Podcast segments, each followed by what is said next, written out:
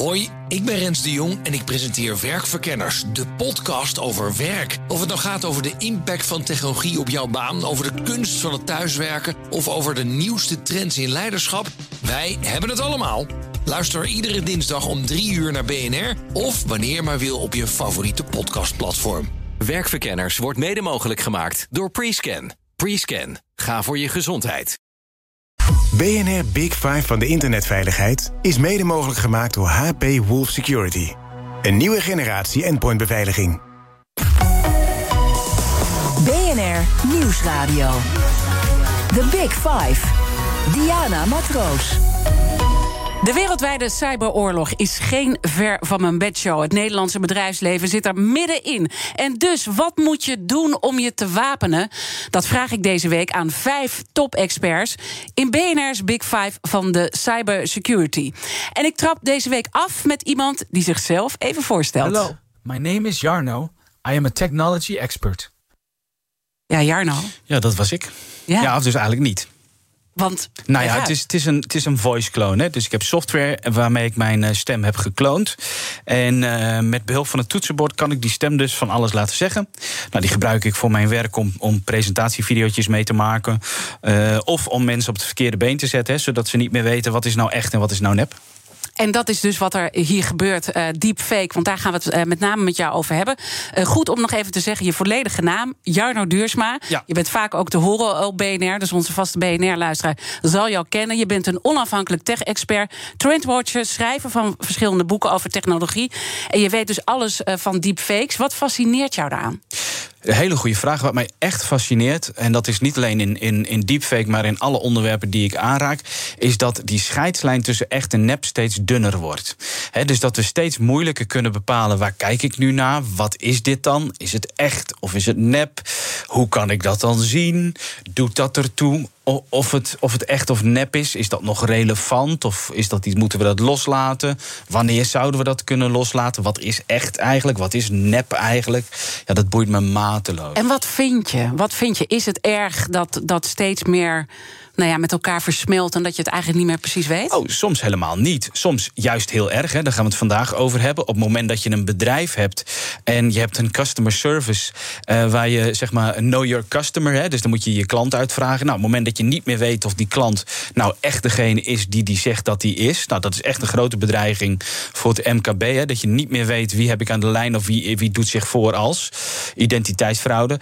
Ja, maar er zijn ook heel veel momenten, dat vind ik het helemaal niet erg. Als ik een film op Netflix kijk, vind ik het niet erg dat iets nep is. Of als ik mijn VR-bril op heb en een wereld bekijk die er heel echt uitziet, maar die nep is. Ja, vind ik ook niet. Je, je kunt ook, ja, wat is dan echt of wat is nep? Ja, wij zitten hier in de fysieke ruimte, wij zijn echt. Dat ja, kun je ja zeker. dat kunnen ja. we even de luisteraar bij Ja. deze gewoon. Ja, eh, wij zijn en- echt. en nog dus- wel, nog, nog wel. wel. Ja, nee, maar eh, je zegt dat eh, wat grappend, maar natuurlijk het een gedeelte van wat hier bij BNR gebeurt, dat voorlezen van nieuws. Nou, ik zou niet weten waarom dat niet door een synthetische stem gedaan zou kunnen worden. Echt niet. Dat kan prima, vind ik ook niet erg, weet je? Ja. Ik, dus ik denk dat we ook veel meer los moeten komen. Ik ben een, een warm pleitbezorger van de fysieke wereld. Laten we dat voorop stellen. Ik heb het hierbij gezegd, ga ik niet meer herhalen, dat ben ik. Maar ik, soms vind ik het helemaal niet erg dat dingen ja, synthetisch zijn. Of, eh, weet je, ik heb wel eens gezegd, als de zelfrijdende auto er is... en ik moet kiezen tussen chauffeur naast mij of niet... dan zijn heel veel momenten dat ik denk, ja, doe maar niet. Ja. Weet je, ik stap in, ik hoef met niemand te kletsen... en die Aha. brengt mij naar plek van bestemming. Heel veel voordelen eh, dus. En je noemt al even synthetische media. Dat wordt eh, vaak ook eh, met deepfake gebruikt. Toch nog even de term deepfake. Een heleboel mensen Mhm. Ja. zullen het wel een keer gehoord hebben. Maar even heel concreet, wat is Ja, het? dan zoom ik een beetje uit en dan noem ik eerst synthetische media. Want synthetische media zijn alle soorten media die gecreëerd zijn door kunstmatig intelligente software. Of waarbij dat soort software een hele grote rol speelt. En synthetische media, dat zijn afbeeldingen, video's, teksten, stemmen, noem maar op. Dus die, die, die range die is heel erg breed. Nou, als mensen vaak spreken over deepfake, dan hebben ze het vaak over gezichtsverwisselingstechnologie. Dus dat je met redelijk makkelijke software het gezicht van één persoon op het lijf van iemand anders kan plakken. Dan wordt er vaak gesproken van deepfake. Ja. Dus het is één toepassing. Oké, en dan eh, deze week gaat over cybersecurity. Hoe past dat deepfake binnen het cybersecurity vraagstuk als het gaat ook over de problemen waar we het straks ook over gaan hebben natuurlijk? Ja, dan is de kern van, dan is de kern van het antwoord op het moment dat de scheidslijn tussen echt en nep verdwijnt en je dus niet meer kunt verifiëren of dat wat je ziet, dat wat je hoort, dat wat je leest. Dus al die uh, mechanismen die we normaal hebben ingebouwd, dat die niet meer zouden kunnen werken. Of een medewerker wordt gechanteerd. Ja, daar hoort identiteitsfraude, reputatieschade. Daar hoort um, dit binnen het domein van. Uh, maar hoe groot is het binnen het hele palet? Nou ja, nu nog niet zo heel erg groot. Uh, dus dat, dat is ergens geruststellend en hebben we nog de tijd. Maar je moet wel zien dat de impact hiervan heel groot zou kunnen zijn. Bijvoorbeeld als iemand zich voordoet met een audio stemdeepfake als de CFO van je bedrijf. En dus ja, een, een, een voicemail bij iemand achterlaat om geld over te maken. Snap je? Dus in potentie is het heel erg groot. Uh, kan het ook heel groot worden. De use cases vallen nu nog wel mee. En dat komt door twee dingen. Ten eerste is alle cybercrime die er nu gaande is, daar zit nog heel veel laaghangend fruit. Um, en ten tweede, dat komt omdat de pandemie het echt nog veel makkelijker heeft gemaakt om allerlei fraude, cybercrime uh, uit te halen. Snap je? Dus we zijn met z'n allen gaan thuiswerken. Veel processen zijn losgelaten. Um, dus uh, toen ik mijn rapport over deepfake technologie schreef in 2019, dacht ik dat het nu wel een iets groter probleem zou zijn. Maar we hebben ondertussen die pandemie, die het eigenlijk, er is zoveel laaghangend fruit om voor hacking, voor phishing, Trojan horses, malware, ransomware.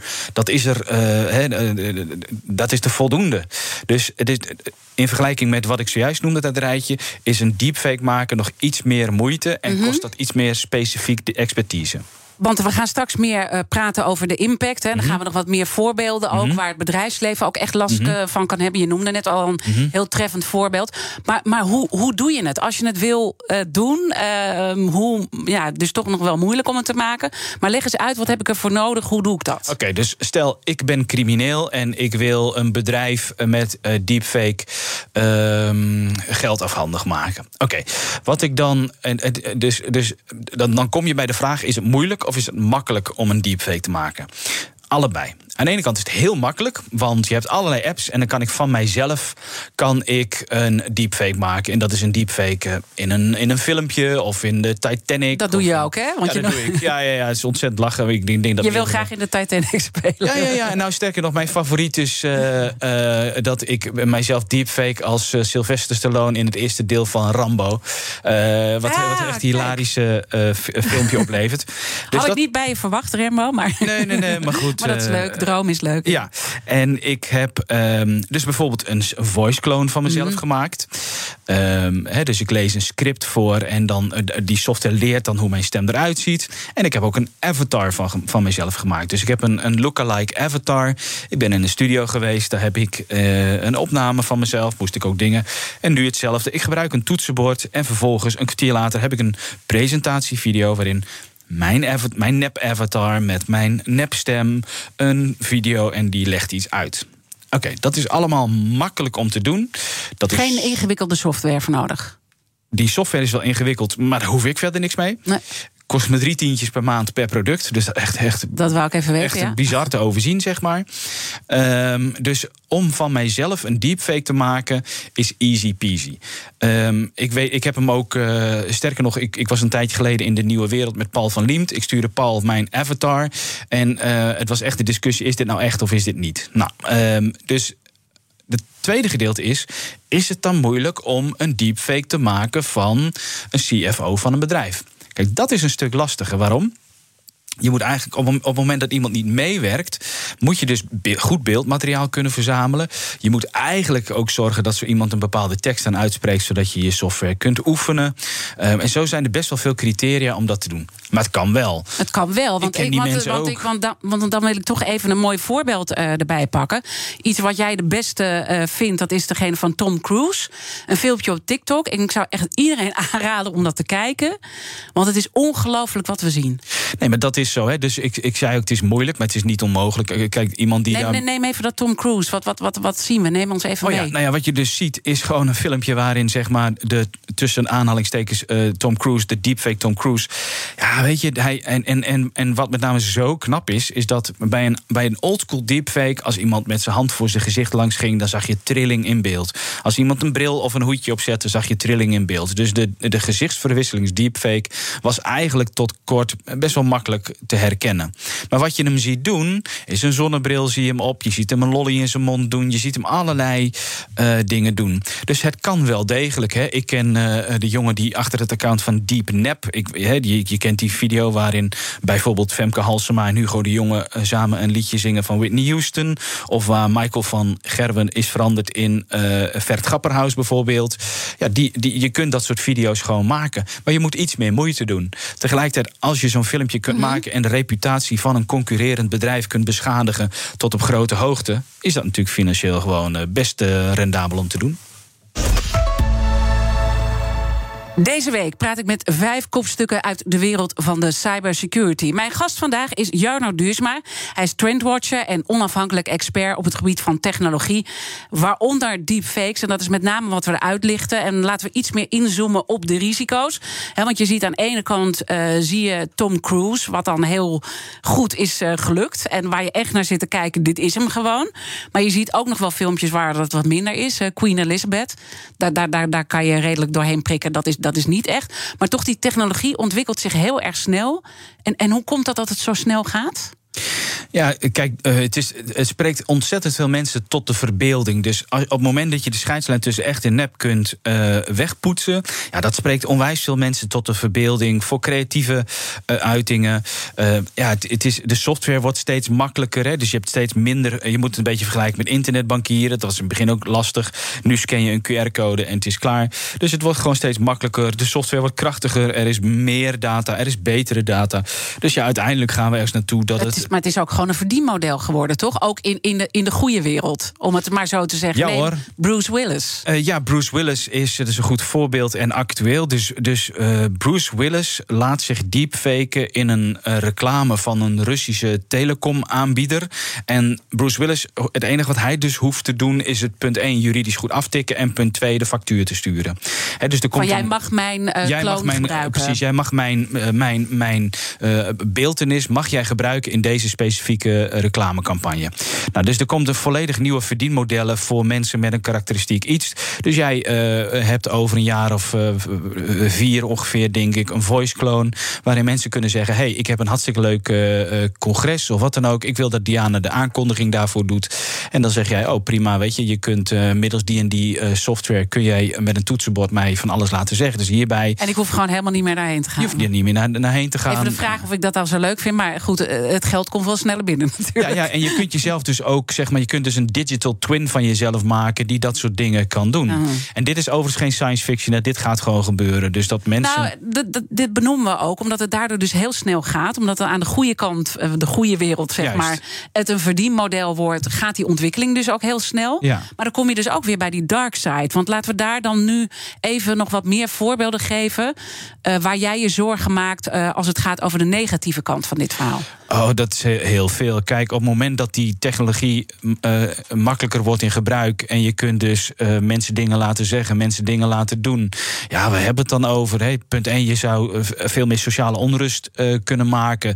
Door ja, Mark Rutte een, een zogenaamd toch iets te laten zeggen. over het vaccineren bijvoorbeeld. Hè, dat een aantal dingen niet bewezen zijn. Hè. Daar zou je sociale onrust mee kunnen creëren. Je kan reputatieschade maken door een, een, een, een, een- net voor een beursgang van een bedrijf bijvoorbeeld een audio- of videoopname eh, te laten eh, verspreiden. Waarin ofwel, ik zeg maar wat, de directeur eh, cocaïne gebruikt, dan wel waarin hij zegt van er zijn veel minder liquide middelen dan gedacht. Weet je, en dan, dan denken mensen toch, waar rook is, is, is vuur. Hè? Want ehm, ik, ik herinner mij nog ontzettend levendig dat tijdens de Amerikaanse verkiezing, de vorige, was, werd een vrouw op straat geïnterviewd. En die ehm, verslaggever die vroeg: op wie heeft u gestemd? Op Donald Trump. Waarom? Ze zei: Nou, ik zou eerst op Joe Biden stemmen.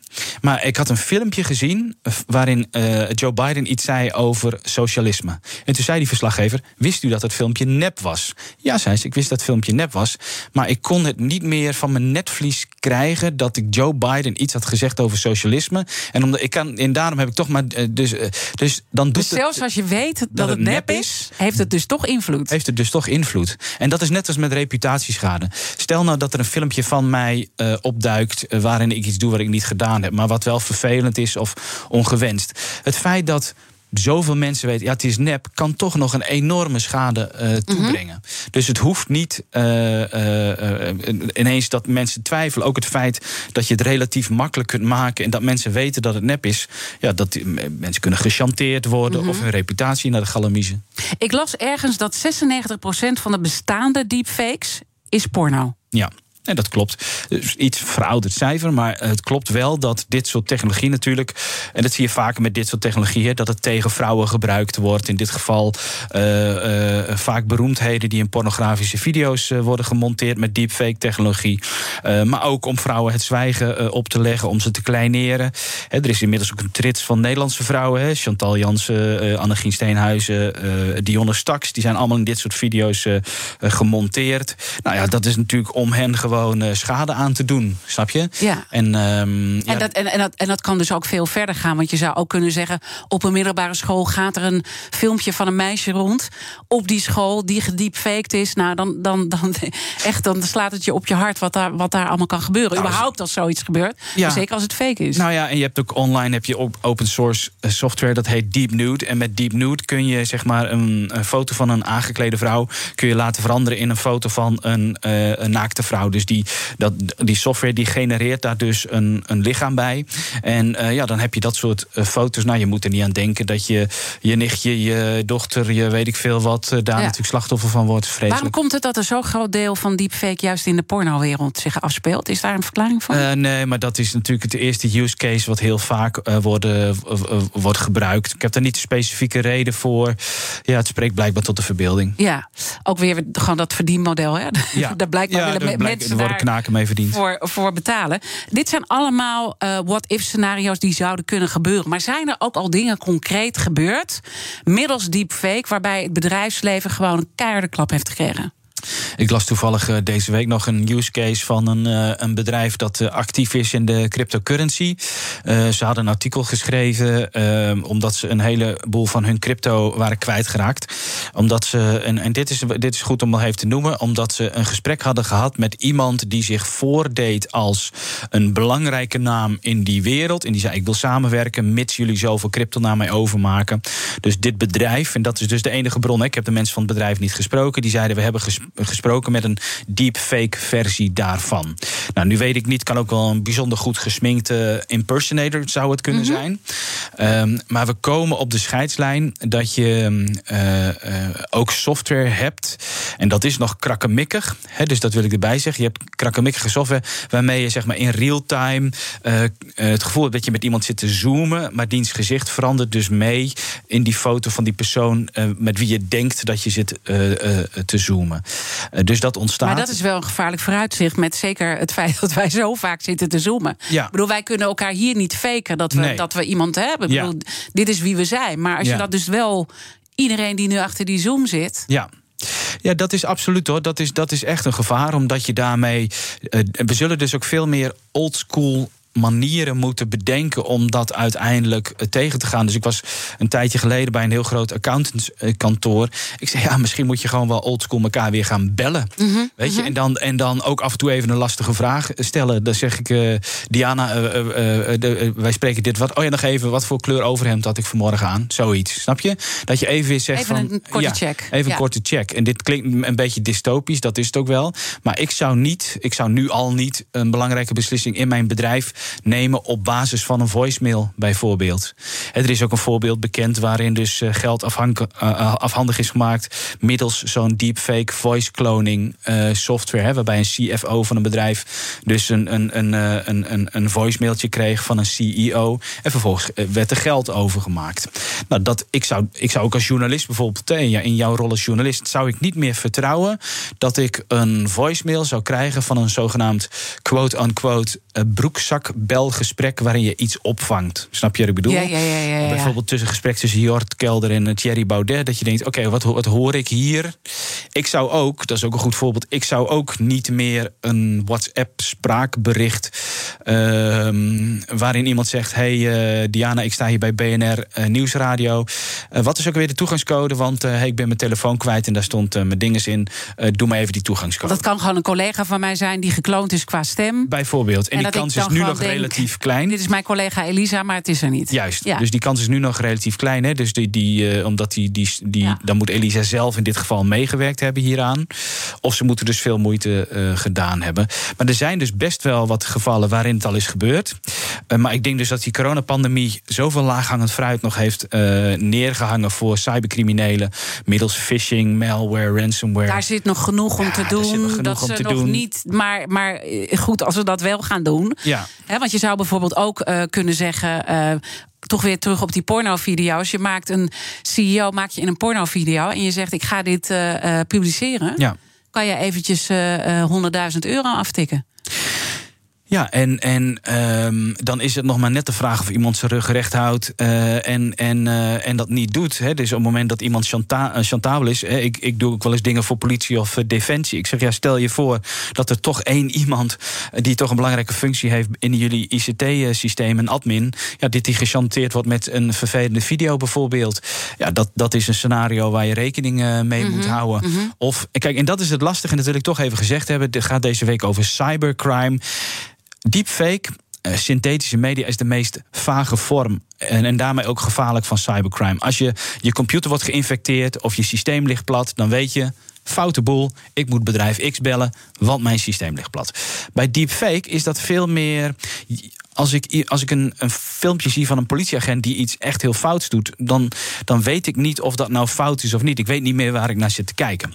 En bij echt hardcore cybercrime, dus ransomware, malware, ehm, dan weet je gewoon: dit is foute boel, ik moet nu iets doen. Maar omdat deepfake zo vaag is, of omdat In elkaar niet- verweven, eigenlijk elkaar hoe we ons gesprek eh, begonnen. Hè? Precies. Dan ehm, gaat er dus die rode vlag niet gelijk wapperen. Mhm. en, en, en dat is eigenlijk het meest, best wel een creepy onderdeel. Mijn gast in BNR's Big Five van de cybersecurity is Jarno Duursma, onafhankelijk expert en helemaal eh, gespecialiseerd in deepfake.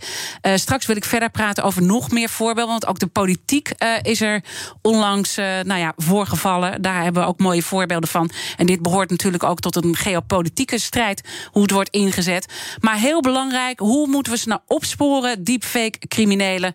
En hoe kunnen bedrijven zich wapenen tegen deze vorm van criminaliteit? Tot zo. Hoi, ik ben Rens de Jong en ik presenteer Werkverkenners, de podcast over werk. Of het nou gaat over de impact van technologie op jouw baan, over de kunst van het thuiswerken of over de nieuwste trends in leiderschap, wij hebben het allemaal.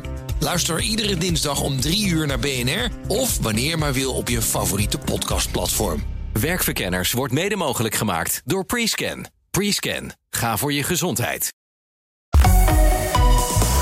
BNR Nieuwsradio.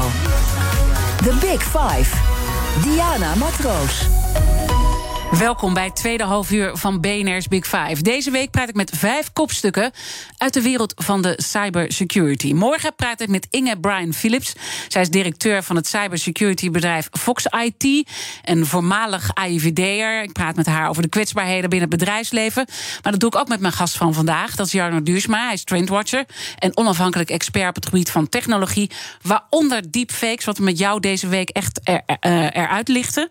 Um, we hebben al een paar voorbeelden, een paar treffende voorbeelden gegeven waar het uh, fout gaat, fout kan gaan in het bedrijfsleven. Dat het echt niet meer echt een ver van mijn bedshow is. Wat zie je binnen de politiek gebeuren? Want ook de politiek uh, trapt af en toe in deepfakes.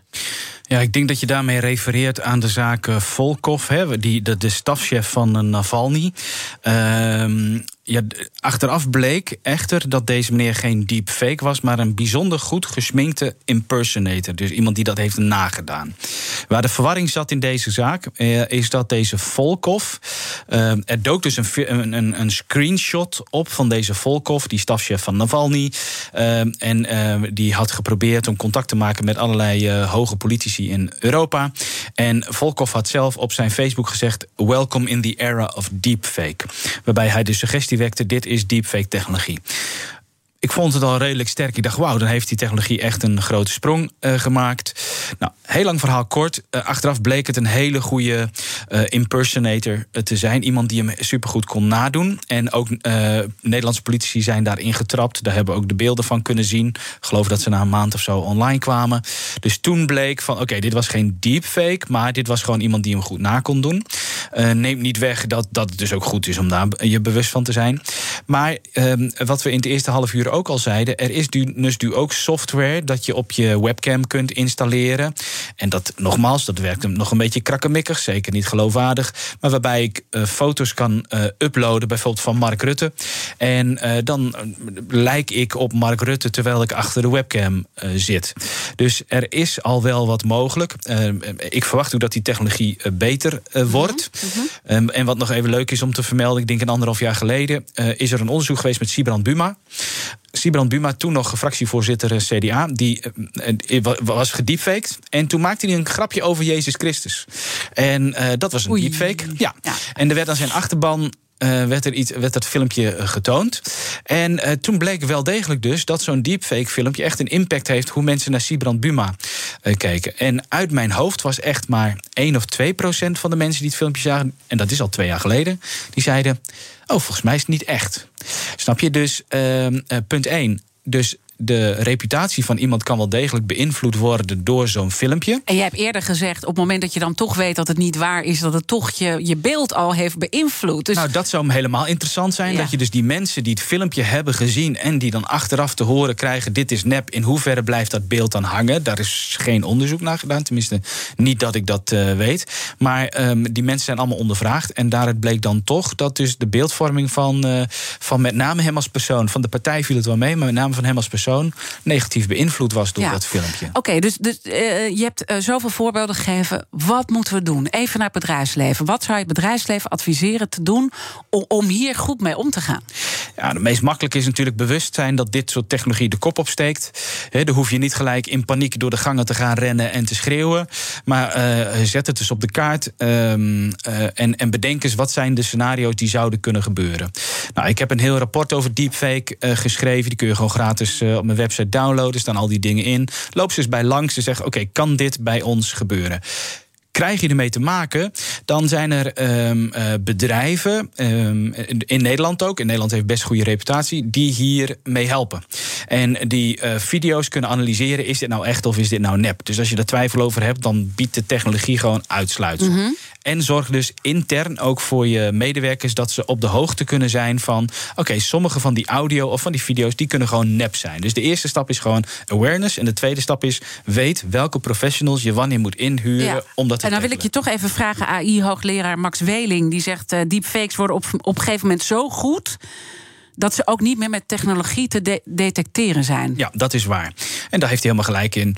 Um, op het moment dat je al met je smartphone een filmpje maakt van een filmpje van je beeldscherm van deepfake, dan is de bron al heel moeilijk te achterhalen natuurlijk. En het is wat meer uh, gruizelig. Dus ja, dat klopt. Weet je, die, die, die, die lijn die wordt uiteindelijk niet meer te onderscheiden met technologie. Dat is een kat-en-muisspel. Ja. ja.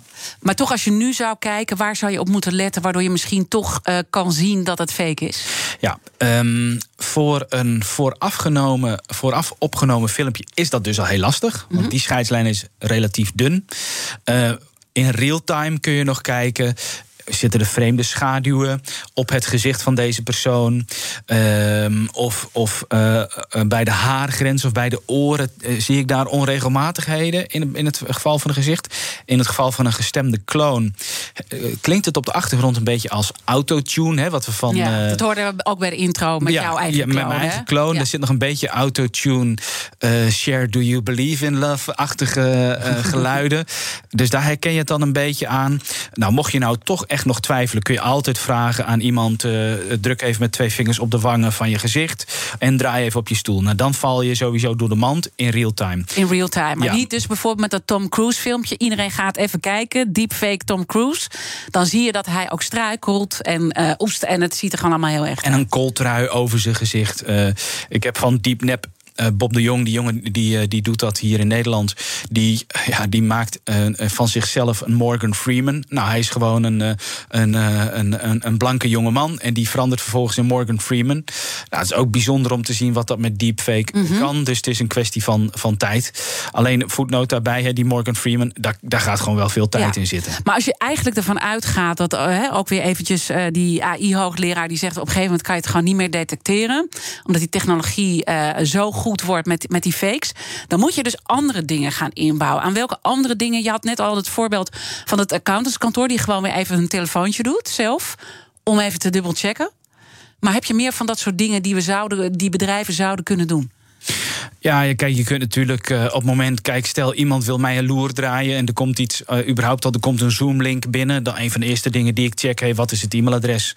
Hè, komt dat bijvoorbeeld betrouwbaar over? Correspondeert dat met het e-mailadres van dat bedrijf? Dat zou ik kunnen kijken. Hè, ik zou spreken met andere mensen eh, die deze persoon bijvoorbeeld kennen. Kijk, heel concreet voorbeeld. Ik heb meegekeken met de NOS. Skype-gesprek tussen de echte Volkov en de NOS-journalist. Die wilde weten rondom de, de ophef. Wat ik toen gedaan heb, ik heb gewoon op YouTube een aantal van de video's gekeken van hoe die Volkov er in het echt uitzag. En dat heb ik opgeschreven. Dus ik weet bijvoorbeeld, hij had relatief grote oren. Hij had eh één voortand stond een beetje scheef. Nou, zo had ik drie, vier dingen opgeschreven. Zodat ik wist, oké, als ik daar straks naar kijk, Ja. ja. dan kan ik zien of dat is echt wel, of nep dat is. gaat wel heel ver als je dat moet gaan doen. Hè? Ik Ah, bedoel, maar je, jij moet ook doet niet voor, je moet het niet voor ieder gesprek doen. Nee. Zeg maar, op het moment dat je denkt: oké, nu hangt er even iets van af. Of Mhm. ik, ben, ik ga, eh, net zoals die jongens die die crypto-tokens hebben overgemaakt. Ik ga nu eh 30.000 dollar aan crypto-tokens overmaken. Nou, dan zou ik dat soort dingen eh, checken. Ja. Ja. Zou je niet ook een soort eh, code aan je video kunnen hangen van dit is een echte video? Dat je eigenlijk een soort beveiligingsslot waardoor we dingen kunnen herkennen. Ja, ja dat kan. Eh, je kunt natuurlijk bestanden gewoon watermerken. Je kunt ehm, ehm, met, met een soort blockchain-technologie kun je er dan voor zorgen dat alles een soort timestamp krijgt of een, of een watermerk. Daarmee kun je eh, zaken ver- verifiëren dat ze ook daadwerkelijk uit die bron afkomstig zijn als wat je met z'n allen hebt afgesproken. Maar je moet vergeten, eh, het, het gaat toch nooit waterdicht worden. Weet je, Nee. de zwakste schakel zit bij de mens. Technologie kan ons helpen. Maar ja, weet je, eh, daarom is het goed dat iedereen zich ervan bewust is dat dit bestaat. En dat Ja. het in, in, de, in de toekomst eh, een gevaar kan opleveren. Maar in je bedrijf zelf moet je heel erg gaan investeren hierin door bepaalde software aan te gaan schaffen als je een groot bedrijf bent. Of moet je kritisch gaan kijken hoe je bepaalde gegevens zelf opslaat? Ja, ik denk dat het heel goed is. Ik denk nogmaals, het begint bij de mens. Dus ik zou een. een, een, een, een- als, ik een als ik een groot bedrijf had, zou ik een online training eh, laten maken. En, en die, en de- waarin de risico's worden uitgelegd. Waar mensen goed kunnen meekijken. Oké, hoe ziet dat eruit? Of hoe klinkt dat? In welke situatie zou dat dan kunnen voorkomen? En op het moment dat, dat- je mensen al bewust hebt dat dat kan. Ja, dan kun je nog een keer in technologie gaan investeren. Eh er zijn ook bedrijven eh, die, dat, die dat doen. Maar ik zou dat niet hals over kop doen. Eh, het is, het is, Maar biomedische toegang bijvoorbeeld, waar steeds meer bedrijven gebruik van maken? Ja, of juist niet. Hè. Dus er zijn nu bedrijven, ja, die spreek ik. En die hebben dan bijvoorbeeld biometrische toegang met stem tot een, eh, een plek. Maar als je stem natuurlijk gekloond kan worden, ja, wie zegt mij. De, het is sowieso redelijk dom om biometrische data op te slaan. Daar ben ik nooit geen fan van. Want je weet nooit wie, wanneer, dat waar, eh, met welke eh, middelen kan gebruiken. Ehm, dus ik zou ehm, ehm, common sense bij je medewerkers ten eerste. En ten tweede, op het moment dat je denkt, nu wordt het serieus, zou ik daar professionals voor inhuren. We zijn natuurlijk ook allemaal individuen die eh, nou ja, ook eh, thuis zitten en eh, daar ook allerlei eh, technologie hebben. En daar had onze gast van afgelopen vrijdag een hele mooie vraag bij. Eh, dat was mijn collega Art Rooijakkers in BNR's Big Five van de woningcrisis. Die sprak met woningmarktanalist Maartje Martens. En Maartje had deze vraag voor jou. Mijn vraag is: van mijn Ziggo-provider kreeg ik ongevraagd afgelopen week een smart wifi cadeau. En mijn smart wifi, wifi, wifi. Ja, Ja. smart wifi. Ja, ik wist ook niet wat het was. Ik kreeg het opeens cadeau. Ofwel, en smart voor wie is dan mijn vraag? Ofwel, hoe veilig is dat eigenlijk? En wie kijkt of luistert er mee met onze tv- en internetgewoontes? En wellicht gesprekken in huis? En zal ik dit cadeau accepteren of heb ik geen keuze? Ja. Ja, ligt eraan. Hè, ehm, ik zeg altijd: als je een cadeau krijgt en het cadeau is gratis, eh, dan ben jij alles wat gratis is, dan ben je in feite zelf natuurlijk het product. Eh, heel concreet, eh, ik ben heel kritisch hè, op dat soort dingen. Mensen verwachten, omdat ik diep in de technologie zit, dat ik ook alles smart heb. Nou, ik heb zo'n beetje het domste huis van de hele straat, zeg maar. omdat ik punt 1 niet wilde dat dat soort data verzameld wordt. Eh, punt 2, er zit al, de security wordt bijna nooit geüpdate.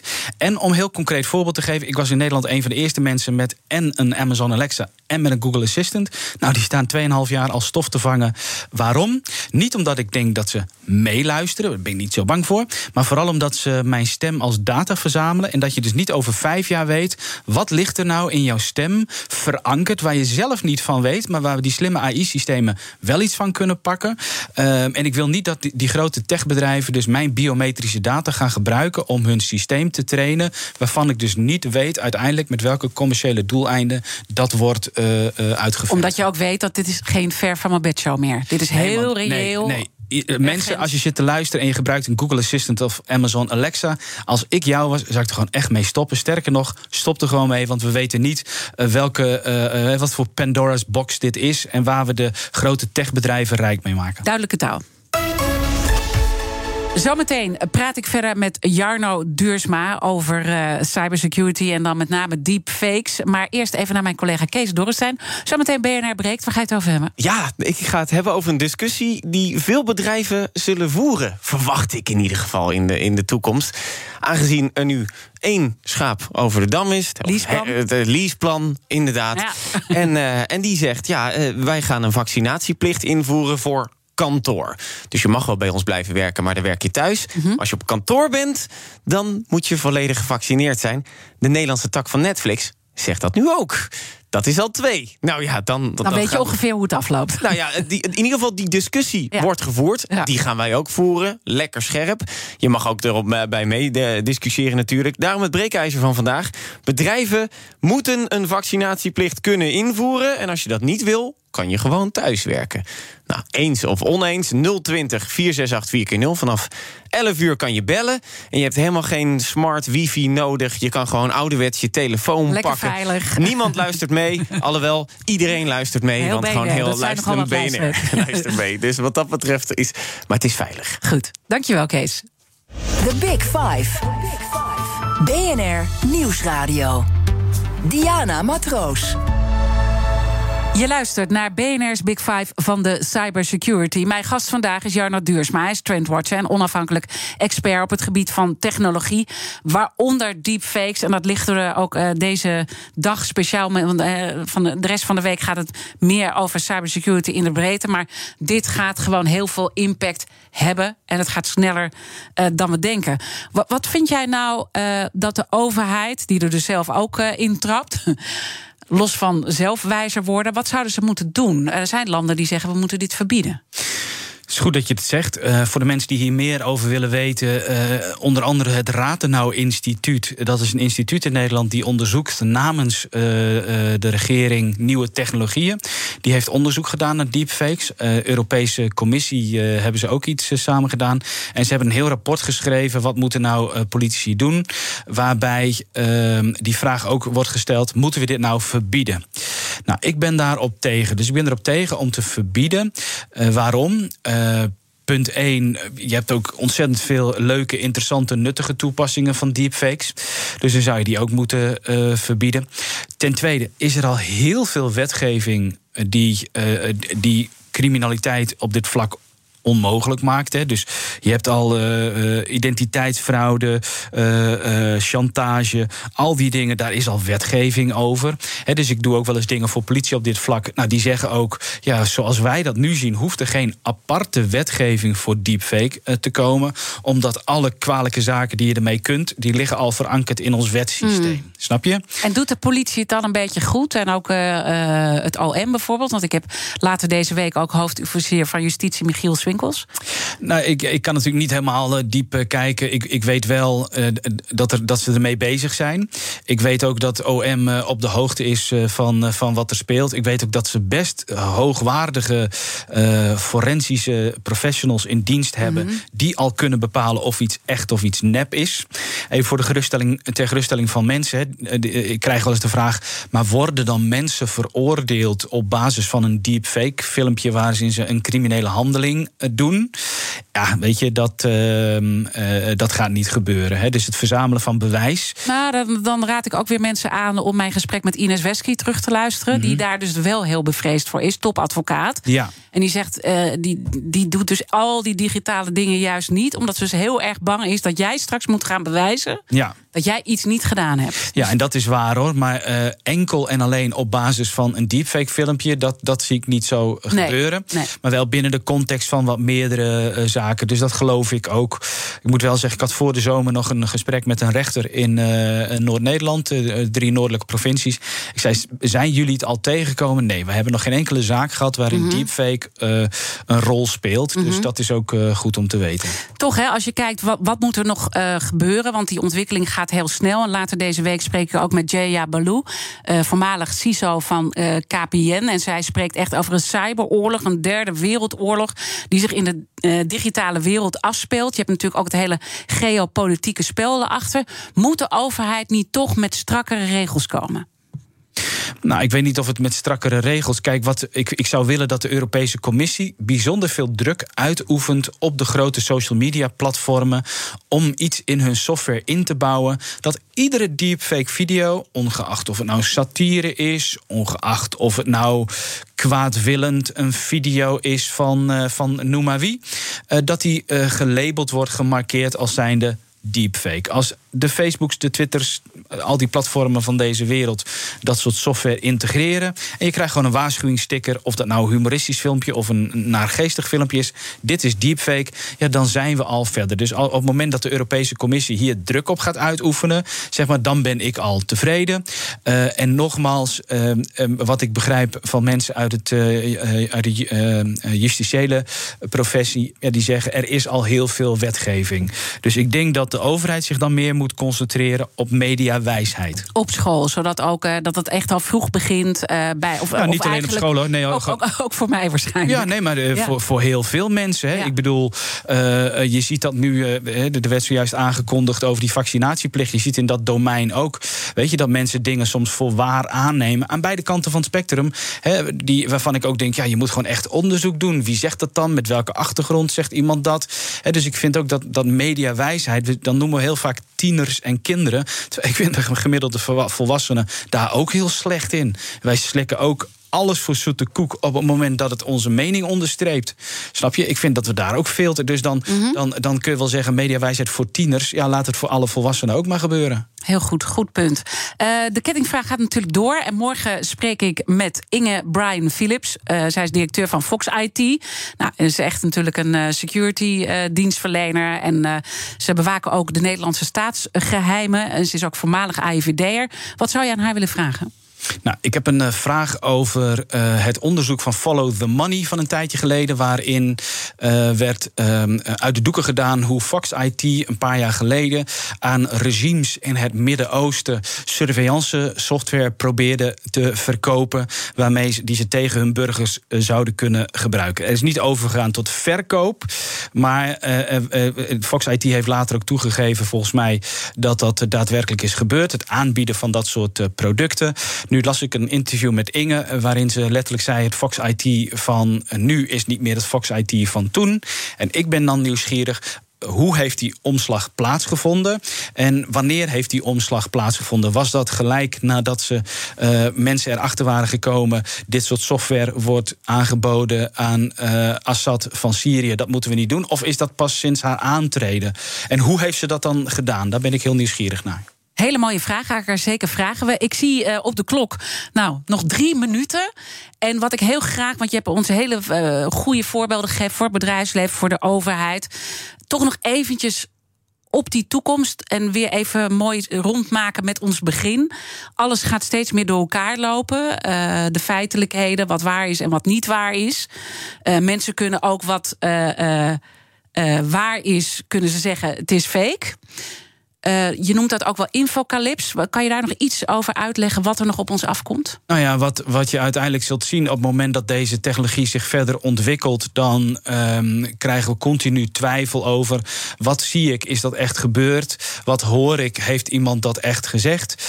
Um, uh, daarin zul je ook zien. Hè, kijk, onze grootste vijand in fake news is confirmation bias. Het feit dat we gewoon heel graag consumeren wat onze mening onderstreept. En dat we in dat opzicht, uh, ja, dan is deepfake gewoon een tool die dat zal bewerkstelligen. Dus er zullen mensen video's maken over de voorstanders of de tegenstanders. En die passen precies in dat plaatje, waardoor we nog meer polariseren.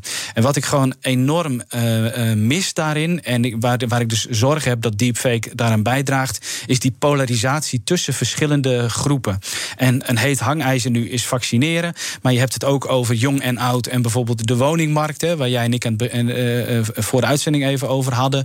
Er zijn heel veel van die thema's waarin polarisatie ons ver wegbrengt van die, van die gezamenlijkheid. En ik, ik, dat is eigenlijk mijn grootste bron van zorg. He, dat we met z'n allen niet meer bereid zijn om naar elkaar te luisteren, omdat we helemaal in onze eigen uh, uh, plek zijn waar we alleen nog maar onszelf uh, geloven. Mm -hmm. Dus die tools die gaan er komen, voice cloning software. Ja, maar ook gewoon het twijfelen. We gaan ook allemaal aan, aan, aan ja, onszelf en aan elkaar twijfelen. Ja, maar dat vind ik op zich niet zo erg. Op het moment dat die twijfel. Maar, want ik vind nu ook, ik vind twijfel vind ik fantastisch. Ik vind ook uh, echt heel goed dat sommige mensen twijfel hebben mm -hmm. over de coronamaatregelen, over, over het vaccineren. Ja, twijfel er maar op los. Want dat betekent dat je open staat voor alles en iedereen. Dat je dus echt je eigen mening vormt. Dus ik vind dat twijfel niet zo erg. Als je altijd maar blijft kijken wie is de ander. Als je altijd uh, de, de verbinding wil maken. En, en de toekomst die gaat veel meer over dat we verbinding moeten maken, ook in de post-corona samenleving, op dat onzekere.